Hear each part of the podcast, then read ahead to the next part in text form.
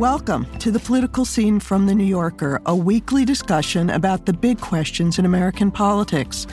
I'm Jane Mayer, and I'm joined by my colleagues Susan Glasser and Evan Osnos. Hey, Susan. Hi, Evan. Hey there. Great to be together. Nice to be back in the same room. This week, after speaking at the UN General Assembly, President Volodymyr Zelensky of Ukraine came to Washington. But unlike his last visit in December 2022, this time there was no warm welcome from Congress. Instead, Speaker McCarthy rejected his request to address the body. Supporting Ukraine, it seems, has become a political pawn in the latest Washington budget showdown as Republican extremists threaten to shut down the government if their demands aren't met. Meanwhile, many Republicans and more than a few Democrats seem to be militating for conflict with another country, China. All this has left us wondering, to put it bluntly, who wants which war and why? How has Trump and how have our polarized politics generally shaken up American foreign policy. Let's start with Zelensky's visit to the U.S. this week. Evan, what's been Zelensky's message to the world and to U.S. leaders? You know, he made it very clear, actually. I thought it was a, a pretty powerful uh, warning that he delivered at the UN when he said, in no uncertain terms, it never stops with one country he said when hatred is weaponized, talking about Russia's activities, that is the beginning of something. And he had a line. He said, each decade, Russia starts a new war. And his message to the world was, uh, this is not just about Ukraine. And then when he came to Washington, he had one overwhelming message, which he delivered most succinctly behind closed doors, according to people who were in this meeting he had with Chuck Schumer and, and uh, Senate uh, Senate Democrats, he said very bluntly, if we don't get aid, we will lose the war. Full stop. So, Susan, um, what's been the reaction in Washington to this? You know, look, Zelensky's first visit to Washington, he came here as a, a sort of a, a, Winston Churchill standing strong against uh, uh, overwhelming odds kind of a figure. He was uh, given a heroic welcome. He addressed a, a joint meeting of Congress, uh, standing ovations uh, at a time when Washington could agree on very few things, uh, overwhelming bipartisan support, billions and billions of dollars flowed uh, to Ukraine as a result of that. Uh, subsequently, here he's coming to a different Washington and it got a very different reception. And you know, it's it's incredibly telling that uh, while that meeting was actually bipartisan in the old Senate chamber and in the Senate, the Republicans, led by their leader Mitch McConnell, are hugely supportive of Zelensky along with the Democrats. But in the House of Representatives, you see the leading edge, I think, of where this Trumpist uh, really transformed Republican Party is, and it is uh, very much not interested in continuing to support Ukraine. Uh, the support is ebbing. Uh, already a few months ago, it was up to 70 House Republicans voting against it. Uh, once this new measure, if it gets to the floor uh, for $24 billion, it's very likely there will be maybe half or more of the Republicans in the House who vote against it. And Kevin McCarthy, the Speaker of the House, this is amazing to me. He refused to allow Zelensky to speak to a joint meeting of Congress. He said, we're too busy. Uh, and I just, the optics of that, I think, tells you everything about Republicans yeah. right now. Because what were they too busy doing? they were too busy yeah. fighting with each other. Absolutely. And, you know, in fact, yesterday, instead of hearing from uh, Vladimir Zelensky about this incredibly important, even defining conflict of our time, that House Republicans were literally defeating for the second time in one week uh, a, a, rule that would govern consideration of a defense spending bill. And one of the main reasons was because some of the, the most extreme Republicans want to strip out all Ukraine funding from that bill. And when a Speaker of the House loses a rule on the floor of the House, that is a sign that he or she is no longer in control of Congress. And I think what we're seeing here is that Kevin McCarthy, who was already a very weak figure, uh, essentially even his sort of tenuous governing uh, ability has eroded in the past couple weeks in a way that suggests that there's almost a, a kind of a vacuum yeah. and that, you know, the so nihilists who, are in charge. So who, okay, if these are the nihilists, who are the lead nihilists and why specifically are they focusing on on this issue? Well, I'll tell you that there has been this kind of merging of the issues and a merging of these um, various protest actions from the same group of people, which is this very far right fringe in the Congress.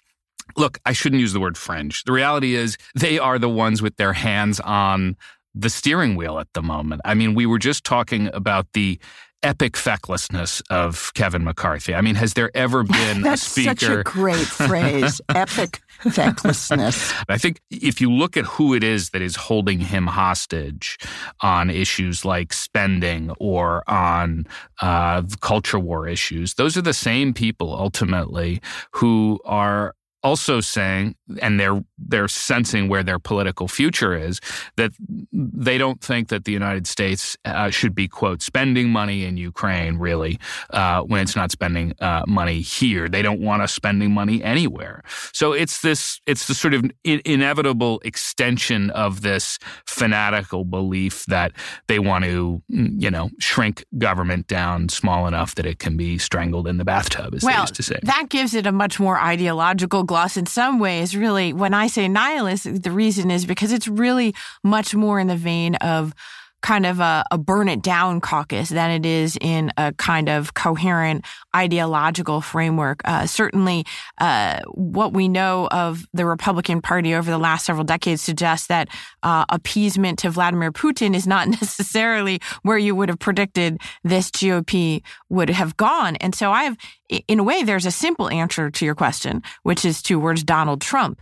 And it's it's unlikely uh, that this Ukraine funding would be so entangled with the broader government shutdown movement if it were not for Donald Trump, his resurgence in the Republican uh, primaries. He is not only the overwhelming favorite at this point, but Ukraine uh, and Russia is one of his hot button issues. And, you know, he's been, as we all know, kind of sucking up to Vladimir Putin for years. Specifically on this issue of Ukraine, he has parroted uh, Putin talking points for years, uh, predating, in fact, this uh, current invasion by Russia. As early as uh, the spring of 2017, he was uh, having a meeting in the Oval Office with the then president of Ukraine, Petro Poroshenko, in which he told the president of Ukraine to his face, "I don't consider uh, Ukraine to be a real country, and you know you shouldn't be bothering about uh, Putin taking Crimea because it wasn't really yours, anyways." He said that to the face of the Ukrainian president. Of course, he played footsie with the the funding for Ukraine, which he was going to withhold in order to try to force them into doing an investigation of the Biden family. We all remember well, this. that's right. Impeachment number one. For him, it was just uh, you know a little a little bargaining chip that he could use for political purposes. Though, I mean, I suppose if you look back, I mean, there is nihilism. I agree, but also it is an echo of a streak that's run through American politics right. way back. This America First idea didn't just start, as we know, with Trump. It, it, it this this kind of isolationism. By the know, way, this a, is a deep streak on the far right. I'm really glad you brought this up. I just finished reading. It won't be out for a few months, but I just finished reading a fantastic book uh, called America Last by Jacob Heilbrunn, who was the editor of the National Interest and has made a long study of this strand of the right. And it is a fantastic book because we're all somewhat familiar with this group of sort of isolationists, especially their power in American politics before uh, the Second World War, the sort of Charles Lindbergh. But Jacob's book is just really terrific because it actually takes it back further and looks at the American rights love affair with foreign dictators and autocrats going back all the way to the First World War. And uh, the large number of uh, uh, American conservatives at the time who were very supportive of uh, Germany uh, and the Kaiser, and that that was one of their main objections from entering into World War One. And it really shows. Uh, I mean, many people have made the observation that that uh, Donald Trump is, in particular, the heir of this strand of thinking, but in especially that of Patrick Buchanan, who's uh, sort of platform from the early 90s when he ran against George H.W. Bush is almost identically mirrored in many of the themes that Trump uh, basically has been running on ever since 2015. You know, another really good book that's that's along these lines is is the historian Michael Kazin's book, which is about the peace movement against getting into World War One, which mm. I also recommend. And it shows you that there was kind of a pincer move. There was there were leftists too, but that's where many of the you know some of the roots of the modern libertarianism movement yeah. come out of that. Anyway, so this is and it seems that you know we we saw when Trump ran um, in 2016, he kind of positioned himself as, you know, someone who was going to bring peace and get out of stupid wars. That yeah. was his idea.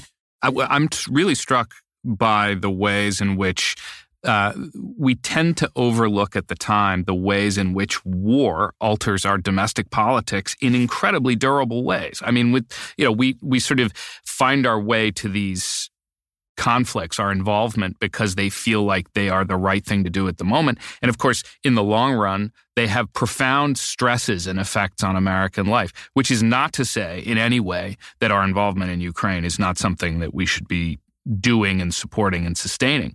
But it is also a fact that if you go back historically, this will have some impact on our politics. And we're not yet at the point of sort of addressing that. It's a consequence of our failures in many respects that led to this catastrophic moment as well. Because, you know, the Ukraine crisis didn't spring full blown from Vladimir Putin's head in February of 2022, but is really the culmination of uh, a, several decades of really failing to account for what was the nature of the post Cold War settlement, uh, was Russia reconciled with that? What kind of a, a, a, person was there leading Russia and America and its partners in, in particular, Western Europe?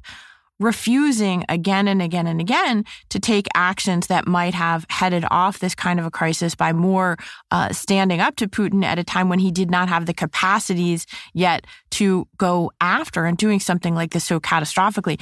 Putin has had a series of military uh, uh, extraterritorial uh, uh, actions throughout his presidency. Right. This is not the first no, sin. And, I, I, you know, but I, can I just say one thing, which is also um, it's very interesting. Evan's idea that wars transform politics. The other thing I've noticed as someone who follows money a lot is wars also transform the economy. Hmm. And and what happens, I've seen one huge fortune after another gets made in wars. And this yeah. is a little bit why I think there's been some bu- bubbling up of discontent on the left even about some of this because there's there's a feeling that defense contractors are endlessly getting rich. Um, and um, even even on this. So you're beginning beginning to see some of that.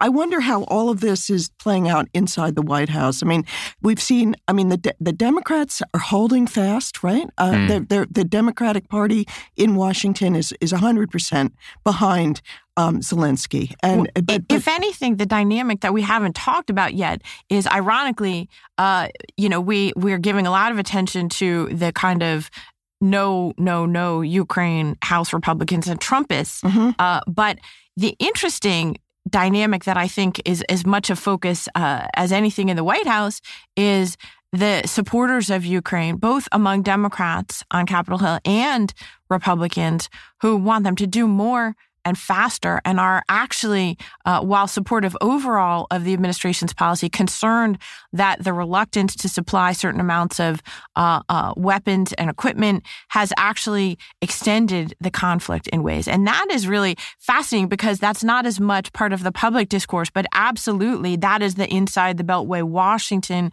discourse. It is the back and forth and the dynamic with Zelensky, uh, a whole year's worth of, okay, well, we're not going to give the Abrams tanks. Okay, we're going to give the Abrams tanks. Okay, we're not going to give the cluster munitions. Okay, we're going to do that. We're not going to do you know, certain air defense. Okay, now we're going to do that. And so there's been this kind of dynamic that has many of those who most support Ukraine worried that the administration is backing Ukraine, but not enough to actually see it defeat Russia. And well, so, so, I mean, so what? What's the outcome then, right now, of this kind of confusion in Washington and division about support? What do you think that the outcome is, both on Ukraine and on our standing and how we're seen? Well, you have to remember that Joe Biden's 2024 strategy, meaning the sort of the essential elements for him over the course of the next year plus, are deeply involved in the idea that he was able to organize the West in response to Putin's invasion. It is, it's, it, and I, I don't mean to diminish it to make it sound like it's a a political strategy. This is core to his whole reason for being in the presidency and his whole notion of how you sustain democracy at home, how you also uh, try to bring the United States back from the Trump years. And so this is not, you know, a, a kind of short term. Uh, casual strategic judgment that we have to respond to something in a certain way. This is baked into his entire sense of where the United States needs to be now and in the future. So, uh, you know, to the degree that Joe Biden has the ability to maintain American policy on something, this is at the top of the list. And I think Evan is making a very important observation about 2024 and what will be presented as far as Biden's record because it was a very telling little indicator that uh, when the campaign chose to run very yeah. early ads. The ad that they chose to run was actually uh, images of Biden from his famous trip to Kiev in February to mark the first anniversary of the invasion. He, uh, you know, it was a risky thing to do. He he got on a train, an overnight train, because you can't fly in to Kiev. He's 10 hours from Poland into Kiev. He walked the streets, uh, uh, air raid siren blaring to stand alongside Zelensky. So this campaign ad includes images of that. And the framing I thought was very interesting, which was essentially this is what American leadership is. The juxtaposition, obviously, with, with Trump is self evident. They don't mention his name. Uh, and this idea of uh, Biden as someone who creates an international alliance and also who uh, stands up to tyrants rather than cozying up to them. I think that will be a key part of the the presentation of the president that we see. And by the way, I've had this debate recently with a lot of uh, people. It seems to me that it's not clear that even another Democrat might have uh, had such a level of support. And really, this has become now the defining foreign policy issue of the Biden presidency. I, I actually wonder whether uh, a Kamala Harris or someone less experienced, less focused on uh, uh, what transatlantic policy is, what the consequences are, than Joe Biden, they might not have made the same commitment, mm. even if it wasn't actually a Trump or a Trumpist in the White House. My question, I guess, is will this be a popular stance for Biden in the election. I, I just right now I think so. You look at polls, but um, you can you can see that the certainly the majority of Democrats support it out there. Republicans are turning against it. I don't know where the middle is on on this particular issue. Americans don't make their primary uh, choices for president on the basis of foreign policy, but it lurks in the background. In a way, it kind of shapes the values in a race. And I think, in the same way that that it deeply disturbed Americans to see the way that Donald Trump uh, was kind of on bended knee for Vladimir Putin uh, in every conceivable, visible way, it I think on some level does give Joe Biden part of his reason for being in the mm-hmm, race. Mm-hmm. And yeah, I, you know, we're going to talk policy about per se. It's this framing around yeah, leadership that they're going to use it as. It's also, by the way, to mitigate uh, one of the the biggest black eyes of the Biden presidency, which was uh, the withdrawal from Afghanistan and the perception that that was a sort of a visual representation of the sort of humiliation of a superpower. And so I think it's important as a sort of a, a, a, kind of corrective to that. All right. Well, let's take a break. And then when we come back, we will look at how both parties are navigating the U.S.'s precarious relationship with China.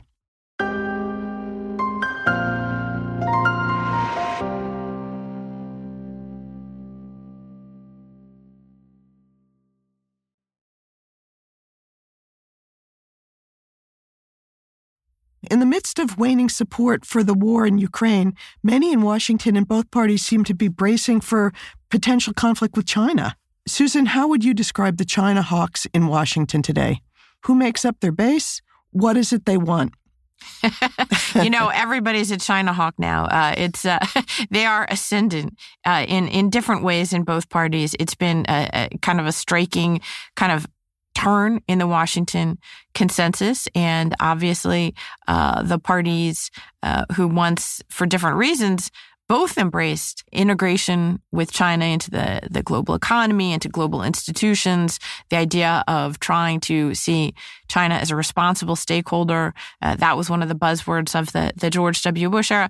That's gone now. And it's really just a question of degrees of hawkishness. And it's been very notable, for example, that uh, President Biden uh, did not reverse some of uh, Donald Trump's tariffs. He did not change uh, in the way you might have expected some aspects of, of Trump's uh, more harder edge policy toward China.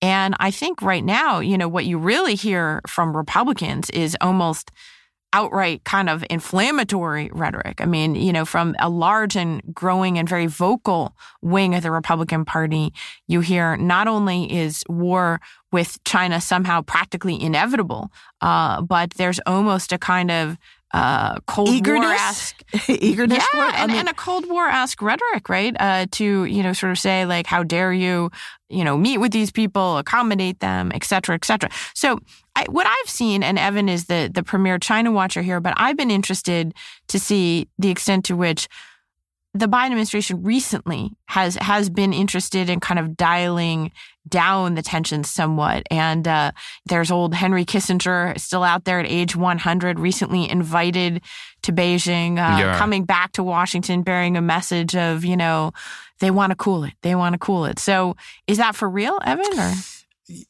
Uh, uh, there's uh, uh, as the, as we say, there's a lot to unpack here. Um, well, I mean, I think we should say. I mean, we have this incredible correspondent in Evan. I mean, Evan first set foot, I think, in China. Was it 27 years ago? it- it- Um, yeah, and, that was and much you- shorter then. You've yeah. been a correspondent there. You speak Chinese. Mm. You've just come back from there. What What did you see in terms of um, their view of the United States at this point, and in terms of um, just the mood over there? And we keep reading that they're in economic decline. Yeah, I, I'll tell you, this is a sort of a, an unusual experience uh, to to be talking about a story while I'm I'm writing it. I'm I'm at the moment writing this very long piece in the New Yorker, and I, I have to say it's it's actually very helpful to talk about it with you guys and to Just think of us as your shrinks. Just, well, it'll that be is good true. to that talk. we know. Okay. That we know.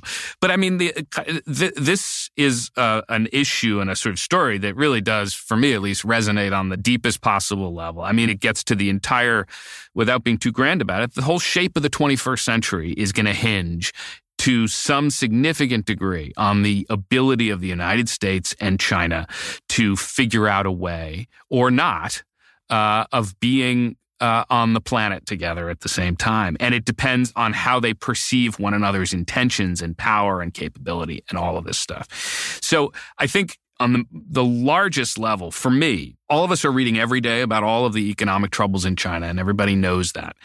But I have to tell you that there is something bigger going on when you are there, which is a kind of, and there's no other word for it, a malaise. I mean, malaise is this fascinating ingredient of history and politics, right? I mean, when it happened to the United States in the 1970s, it became this all encompassing frame of mind. And in China, that is precisely what is happening, meaning the sense that the national mojo has hmm. kind of somehow slipped away, just kind of went down the drain. And you know, 10 years ago, I wrote a book about the whole feeling of the place. I And mean, was it very different? I mean, it, it was unrecognizable. It was unrecognizable, Jane. And I think that's the hardest thing to capture in a set of short newspaper stories because you're capturing pieces of the elephant.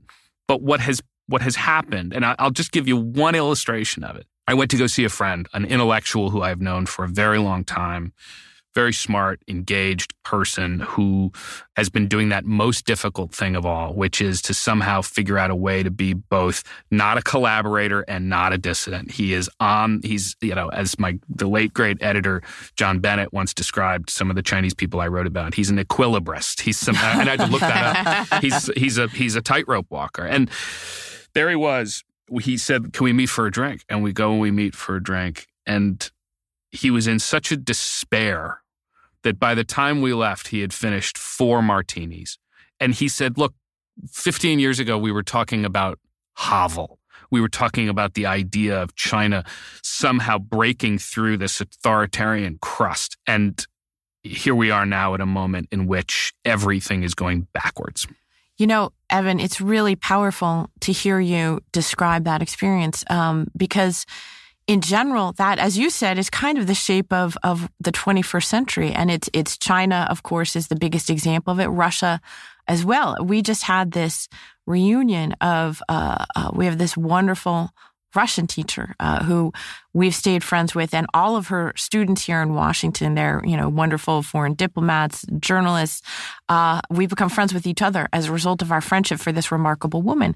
She just came to visit us just last week, and very similar. Uh, mm. Sveta was the person who said to me back, tw- this is now 20 years ago when we were in the very early stages of Vladimir Putin's kind of rollback of Western style democracy in Russia. And Sveta was the person who, in our book about Russia, then she said to me, There's no such thing as middle class in, mm. in, in Russia. Because at the time, I was like, Listen, you know, you're traveling to the West. You have nice clothes. You have this great apartment. So I said, So Sveta, why, you know, why so anxious? Why so, you know, no one saves, no one.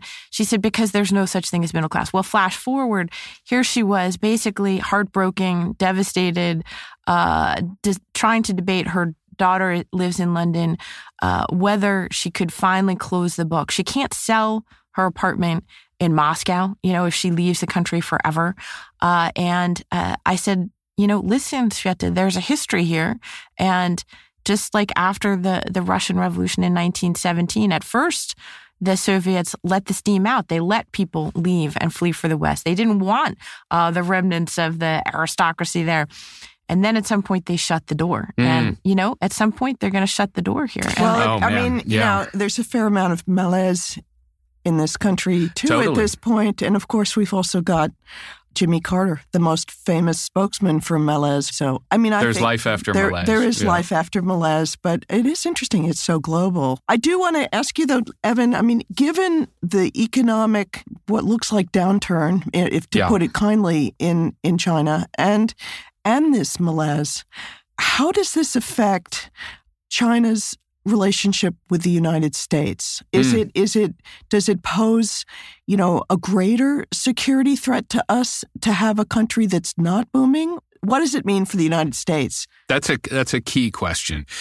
And it's one that's in flux, actually. I will tell you that, you know, over the last few years, the sort of conventional view in Washington has been um, what a couple of scholars described as peak China, which was this idea that uh, as if China senses that it's reached its maximum moment, that it will say, all right, the time is now. We have to do something like attack Taiwan. This is our chance. And if we don't do it now, if we don't get control of Taiwan, then we might never have the ability. And the argument goes, it has the added appeal of being able to distract people at home from an economic slowdown.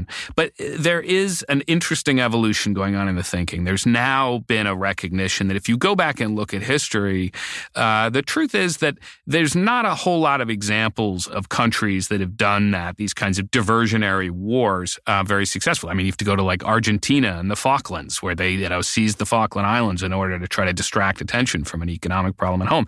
And it didn't work out all that well. I think there there is a degree to which um, that assumption is is now being uh, is being challenged, and uh, particularly when you look at Chinese history, there's reasons to wonder. I think more to the moment.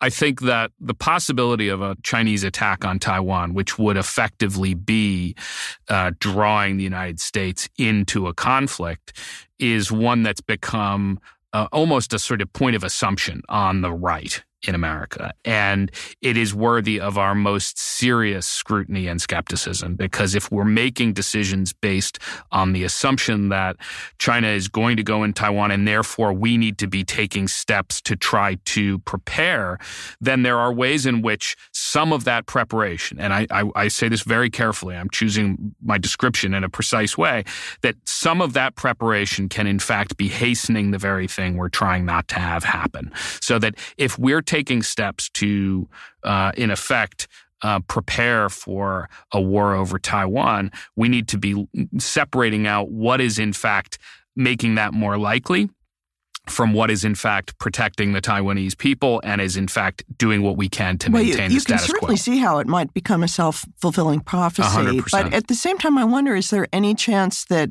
that China's weakening in the economy and um, just sort of sense of slump might open up potential for uh, an easing of relations with us? I mean, if they're not bursting with sort of self confidence at this point? Although it could also go in the other It could, direction. right. And I, I think just- the concern that I hear, in Mhm. fact, is that Xi, uh, having sort of bet a lot of his leadership on the idea of remilitarizing China, turning it back into a great and more assertive power. That is at the core of, in many ways, the the kind of leadership uh, promise that he's made to the Chinese. Essentially, I will make China great again. That is really what has been his transformation from this collective leadership in China to a kind of a single, more authoritarian, strongman type uh, presentation. And that is all about strength. And so if the weakening in the economy in one area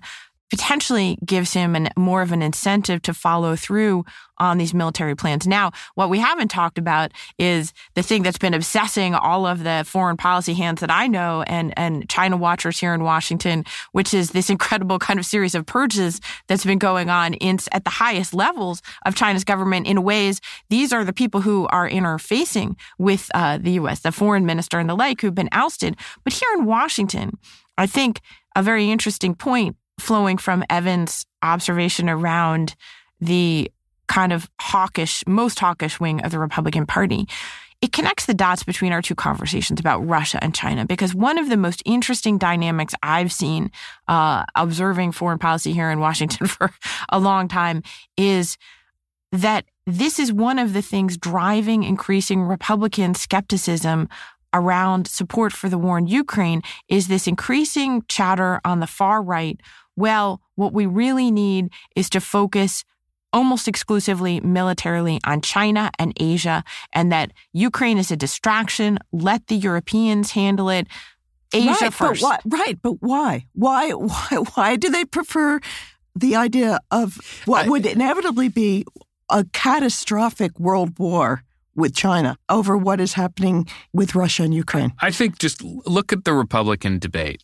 Take, for example, the way that somebody like Vivek Ramaswamy talks about China. It is, it's almost disconnected from the actual place and the complexity and any sense of the of of knowledge about what is what is really going on there. I, in the it's the you know I, I don't mean to pick on him, but it's the most superficial description of uh, of a country and a, a national security issue of the gravest importance and complexity. That's the word, complexity. I, I have to tell you, you know, it used to be, uh, in a sense, the price of admission uh, for a seat at the table on a conversation in Washington about China was that you had to have done the work. You had to have done the reading. You had to have a pretty serious sense of the history of the place, of the leadership, of the dynamics involved, of the specifics and the subcultures, and ultimately of America's strategy and America's history with it. Now it's gone almost 180 degrees the opposite direction, where you are rewarded for being as, in effect, sort of casually furious about China as possible. And I think that is not a great way to make policy. It's not a perfect environment in which to do it. That's one of the things that worries me most. I, I just want to mention one thing about Susan raised this great key point about all of these people who have been um, purged at the top of the uh, Chinese leadership structure. So, for instance, Somewhat the defense.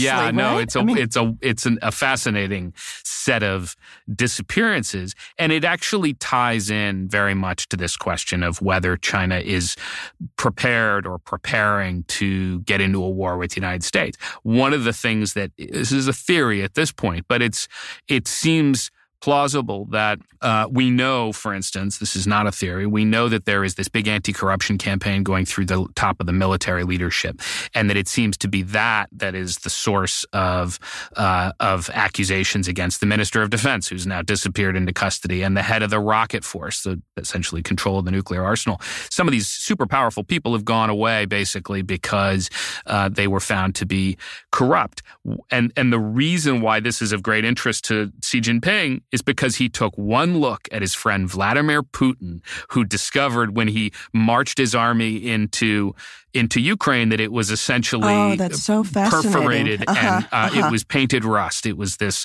Yeah. completely gutted entity as a result of a generation uh, and beyond of corruption. And Xi Jinping's army, which has not fought a war, let's remember, since 1979, is an open question. Not only to us, how how capable it is, but also to Xi Jinping, and This that's why very- these purges. Very interesting. It's also true, isn't it, Susan, that, that Zelensky has recently demoted or fired a number of leaders of the military in Ukraine, um, and also on corruption issues. Well, that's right. There is a new defense minister uh, in, in Ukraine who was actually here in town along with uh, Zelensky this week. And I do think this connects, you know, again, these two conversations because the danger of uh, mutual misreading and miscalculation is is one of the things that becomes paramount once again in this sort of renewed age of great power competition or even open adversarial situations right? And this is this is the moment that we've moved into. We've we've abandoned the kind of america as lone superpower guarantor of the world. We're now in and for the foreseeable future long-term competitions with russia and china. And that's where i think the potential for getting things wrong uh, and, where we misunderstand the motivations and the intentions of Xi and of Vladimir Putin. And we have we have a more than 20 year record of doing so in the case of Putin that has led to this catastrophic war in Ukraine. And I do think it's important to, to bring it back to, you know, we do spend a lot of time now in Washington talking about theoretical conflicts in the South China Sea and in Taiwan.